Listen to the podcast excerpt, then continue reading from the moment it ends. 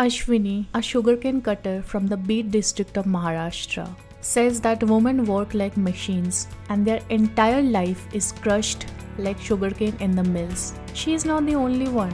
Out of approximately 10 lakh sugarcane cutters, half of them are women. These women are deprived of their basic rights and discriminated constantly. Why do they still have to fight for recognition as sugarcane workers? Why are their pleas left unheard? Hello, this is Nabodita Ganguly. Welcome to the BL podcast. Today, I'm joined by Deputy Editor of Business Line, Radheshyam Jadhav. Hello, Radheshyam. Thank you so much for joining us. Yeah, thanks, Nabodita. So my first question to you would be, how do women contribute towards the success of Maharashtra's sugar industry? So as we have mentioned in the story, there are about 9 to 10 lakh sugarcane cutters in Maharashtra. Now, this is an estimated number. There could be more sugarcane cutters, but we don't know. This is the number given by the government of Maharashtra. And why it is estimated number? Because these sugarcane cutters are not listed. They are not on record, neither on government record, neither on record of sugar mills. Approximately more than 9 to 10 lakh sugarcane cutters in Maharashtra migrate to Western Maharashtra, Karnataka and other states during sugarcane cutting season. Consider 10 lakh sugarcane cutters, half of them are women. Because when a sugarcane contractor signs a contract, he considers husband and wife as one unit. So out of 10 lakh, 5 lakh sugarcane cutters are women sugarcane cutters. Now what happens is, when a contractor signs a contract with a couple, he gives all the amount to the husband. The state government has started recording or recognizing sugarcane cutters as workers and giving them identity cards. But again, these identity cards are given to men. These women sugarcane cutters are nowhere on the record. These women contribute almost 50% of the sugarcane cutting, but they don't get any benefits. Neither they are considered as workers, neither they get paid for their work because their husbands get money. They don't get any basic infrastructure. They just work as machines. Now, in absence of sugarcane harvesters, these sugarcane cutters work day and night for 6 months to cut sugarcane and take it to the factory. Sugarcane farmers get FRP, but the sugarcane cutters just get one lump sum amount and they don't get any other benefit. As I said, they are not recognized as workers, but women sugarcane cutters are at receiving end because they are discriminated as sugarcane cutters. They are discriminated as women. And double discrimination they face. And also the women who come from backward communities, they have another layer of discrimination because they come from backward community. So their contribution is not acknowledged, not recorded. They have put in all these efforts, all these years, and they are part and parcel of this sugarcane industry. But nobody considers them as part of sugarcane industry. In fact, many women sugarcane cutters who migrate for sugarcane cutting are not even aware where they are going, for which sugar mill they are cutting sugarcane. They are not even getting 1 kg of sugar from sugar mills for which they cut sugarcane. So basically, they have no idea where they are going. They depend on their male partners to take them somewhere. Is it like that? Yeah, because when they migrate from their places, the sugarcane contractor decides they are going to cut sugarcane in this district. Then they migrate to other districts. So they are not even aware for which sugar mill they are working. So they work as machines, as we have mentioned in the stories. What happens is that the basic infrastructure, like if you look at the living conditions, they live in small huts, no toilets, no washrooms, no social security. Many of them have faced sexual exploitation, abuses, but there is no reporting, no recording, no police complaint. Nothing comes on record. It has been happening for decades now, and nobody is taking cognizance of what is happening to them. Despite it being the 21st century, women having rights, like recently the Supreme Court also passed the right for abortion for married, unmarried women. There are so many rights that are available for women now. Why do they still have to fight for recognition as sugarcane workers? Like, why do they still have to fight for basic rights, for sexual security, for financial independence, any sort of independence for that matter? We can look at this issue from the androcentric perspective. So the entire sugar economy structure is centered on men. Okay, so women just play a role of bonded laborer. Overall, sugarcane cutters are working like bonded laborers, but these women are bonded laborers in their families and on the field as well. So when we are talking about basic rights or basic infrastructure like toilets, they are not getting it because they are not being recognized as workers. So when we talk of laws, when we talk of various rights, these rights or laws are applicable to people, to workers who are officially recognized as workers. But here, these women and also sugarcane cutter men are not on government record or on record of sugar mills as official workers. They are like contractual workers. So for 6 months, they will sign a contract, finish their work, and that's all. There's no liability on sugar mills or contractors. Even if there is an accident, even if a sugarcane cutter dies, nobody is going to take responsibility. Their lives is like a bonded laborer. You also mentioned about caste discrimination, women coming from backward classes, they face more discrimination. Could you elaborate a bit about that? A woman sugarcane cutter who is standing on the lowest ladder of the society faces discrimination and marginalization at various levels, various layers rather. So in village, she suffers because she comes from backward community. In her household, she suffers because she's woman. She has to follow orders of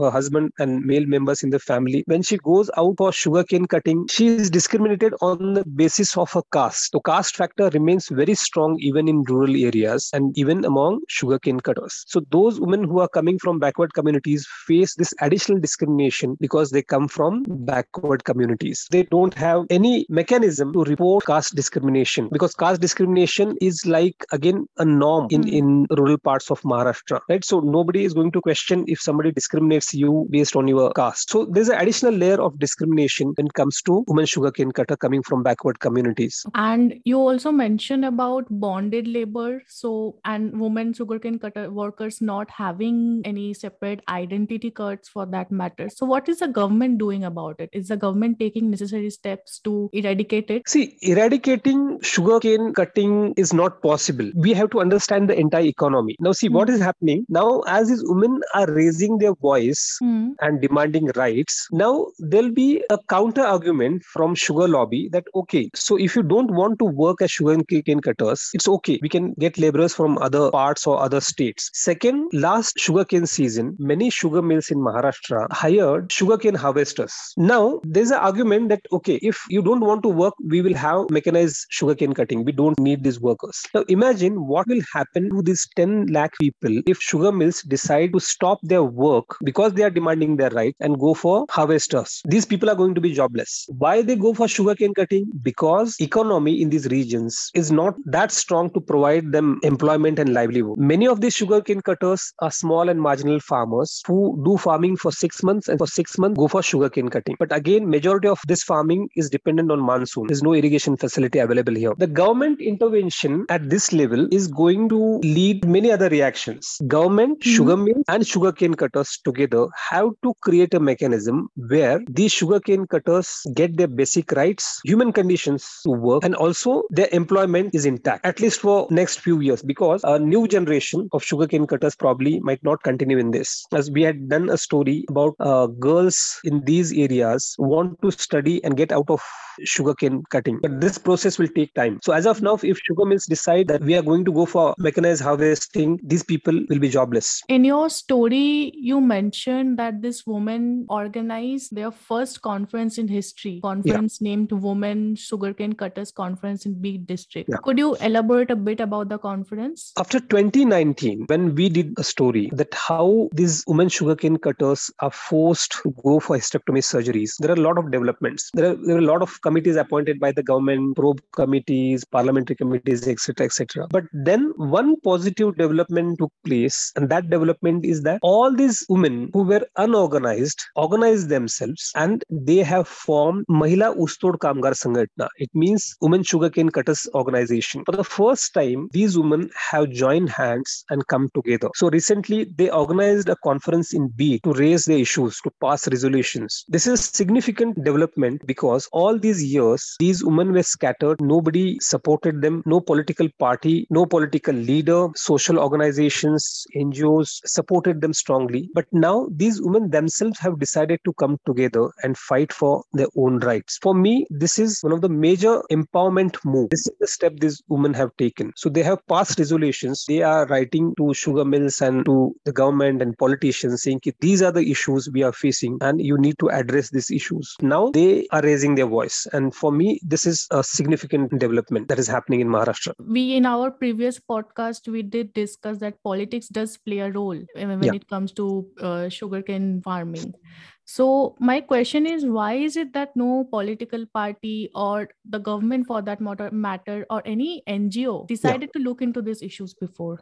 Yeah, so let's start with political parties. Now, these sugarcane cutters are dependent on the political leaders, okay? Because again, as we discussed, sugar economy and politics is mixed in Maharashtra. So a local political leader would always want the sugarcane cutters to be dependent on him or her. So if all the issues are resolved, why sugarcane cutters will listen to a politician and vote for him? Can you imagine that there are families in Beed district which go for sugarcane cutting for 4 generations now? But a simple thing like making a list of sugarcane cutters. So who are sugarcane cutters? What is their number? Even this basic work has not been done. They are not on the record. So politicians would join them, raise slogans, make promises during elections, but they will do nothing. So all these years, politicians have not resolved any issue when it comes to sugarcane cutters. They make promises every elections, but nothing has happened on the ground. Again, they are aware that once these sugarcane cutters are independent, all the issues are resolved, they are not going to listen to politicians. So there is a tendency here to keep all these issues pending and not resolve them. When it comes to government is concerned about sugar industry, sugar pricing, sugar export and FRP. Because sugarcane farmers are united, they fight for the FRP. So government is concerned with all these issues, but government has not taken any concrete step when it comes to sugarcane cutters, whether allowing them status of workers, implementing welfare schemes for them, issuing identity cards. When it comes to NGOs, there are very few NGOs genuinely work on the ground. There are no specific organizations which are focusing on this issue except women farmers organizations. So women sugarcane cutters have remained neglected for years, but now they have decided to raise their voice for themselves. That's really empowering. So what were the major takeaways from the conference? Major takeaways from the conference were, first, they demanded that they should be recognized as sugarcane cutters. So one identity card given in the name of the male member of the family will not do. Women should get separate identity card as worker. All the welfare schemes of the government should reach sugarcane cutter women. They should get social security when they go for sugarcane cutting. Also, they talked about hysterectomy surgeries. So there should be a law which will ensure that there are no forced hysterectomy surgeries, just to use women as machines, sugarcane cutting machines. So these were some of the important issues that were raised, resolutions were passed in the conference. Most important thing is that now they are united. So tomorrow, if there is an accident or something happens to a woman sugarcane cutter, now they have their own organization to raise the voice. So do you think this organization will strengthen and increase in the near future? It is going to work because, see, as of now, there are 5 lakh estimated women sugarcane cutters. It's a huge number. So once you are united, politicians, media, policymakers will have to listen to you. So instead of taking up individual cases, if they work collectively, this is going to help them in a long way. You also pointed out about illegal hysterectomy surgeries which are conducted on women. Could you describe a bit about it? Because this sounds like a really low point which people reach. In 2019, we published a story in April 2019 to be more precise. Okay, and the story was about how sugarcane cutting contractors are unwilling to hire women who menstruate because they need a break for a day or two and then work is halted. Now, there's a consensus that once woman gives birth to children or number of children, why she should have menstrual periods. This is a consensus decided by a few men. Okay. Also, there is a fear of cancer which is being deliberately spread, I would say. Okay, if there's a pain in abdomen, a doctor or some of the doctors will suggest that, okay, probably you might get cancer. You'll have to do hysterectomy surgery immediately. The money for hysterectomy surgeries is paid by contractor in advance. So if a woman wants to go for hysterectomy surgery, a contractor gives the money. We have to understand that 500 rupees fine for a day is a huge amount for a woman sugarcane cutter. I'll explain in simple terms. So consider there is a sugarcane cutter woman and during her menstrual cycles, she takes a break for day or two. Okay. Sugarcane contractor imposes fine of of almost 500 rupees per day if she takes a break. Now, male members in the family insist directly, indirectly, that every time you have menstrual cycle, you need to take a break. Already we have children. Why do you need this part of the body? Also, expenses on medicines is going to multiply. So best way is to go for hysterectomy surgery, remove your worm, and all issues are resolved. Okay? So fear of cancer, taking break, expenses on medicine, everything will be resolved. Nobody forces them. Nobody tells them, okay, go and do hysterectomy surgery. But there is a situation which is created where the woman is not left with any other option than to go for hysterectomy surgery. And who conducts this surgeries? Like, is the medical fraternity a part of this illegal takeaway? Yes, there are many doctors who are known for conducting these surgeries. So after Business Line story in 2019, the state government appointed a committee, a probe committee, to understand what is happening in Beed district. And this committee came out with various recommendations. The committee also acknowledged that the number of hysterectomy surgeries is much higher in Beed compared to other districts. Okay. Now, the committee also asked the state government to have SOPs for hysterectomy surgeries. And these SOPs are in place. So compared to 2019, the number of hysterectomy surgeries today are very less because of strict restrictions and observations and government rules. Okay. But it's still happening. It's still happening. So what would you conclude this podcast with? Is there a ray of hope for this woman now that they are together? I think that sugar industry has flourished, has developed because of hard work of all the stakeholders, including farmers, including industrialists, including mill workers. But the most neglected section is sugarcane cutters. And among sugarcane cutters, women sugarcane cutters. All these years, all these decades, inhuman treatment has been given to them. They were treated inhumanly, inhuman way. Okay, horrible things have happened, but no voices were raised. We don't even consider them as human beings. Okay, they are being treated like machines. So as we have mentioned in the story, so at the age of 13, you are married, you produce number of children, and again preference is given to male child. So you have 3-4 sons, and then you are asked to go for hysterectomy surgery because then it is unwanted part of your body. So child marriage is a common thing for these workers. Child marriages is prevalent across regions. Okay. Especially in Marathwada region of Maharashtra. Child marriages on record, we'll have a number, but of the record, again, there is a consensus. Okay. So it's a norm. Child marriage is a norm even today. That's another issue. So once you are married at the age of 13, you produce children, then you go for hysterectomy surgery, and then your life becomes hell.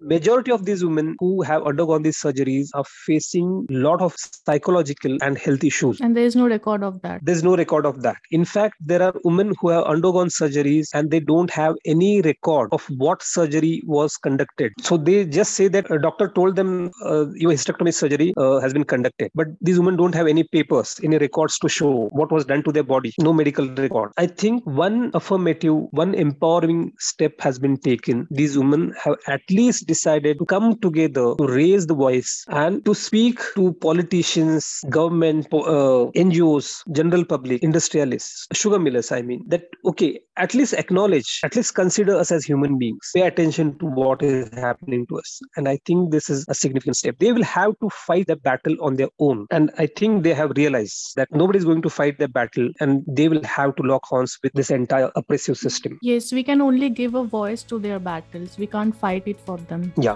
that's true. Yes. Thank you so much, Radheshyam, for your inputs. While it is hard to be hopeful considering the situation they are in, however, the fact that they are deciding to be one does leave us in an affirmative tone. Thank you so much for joining us, Radheshyam. Thank you so much for listening to our podcast. If you like our content, please subscribe and share. Thank you.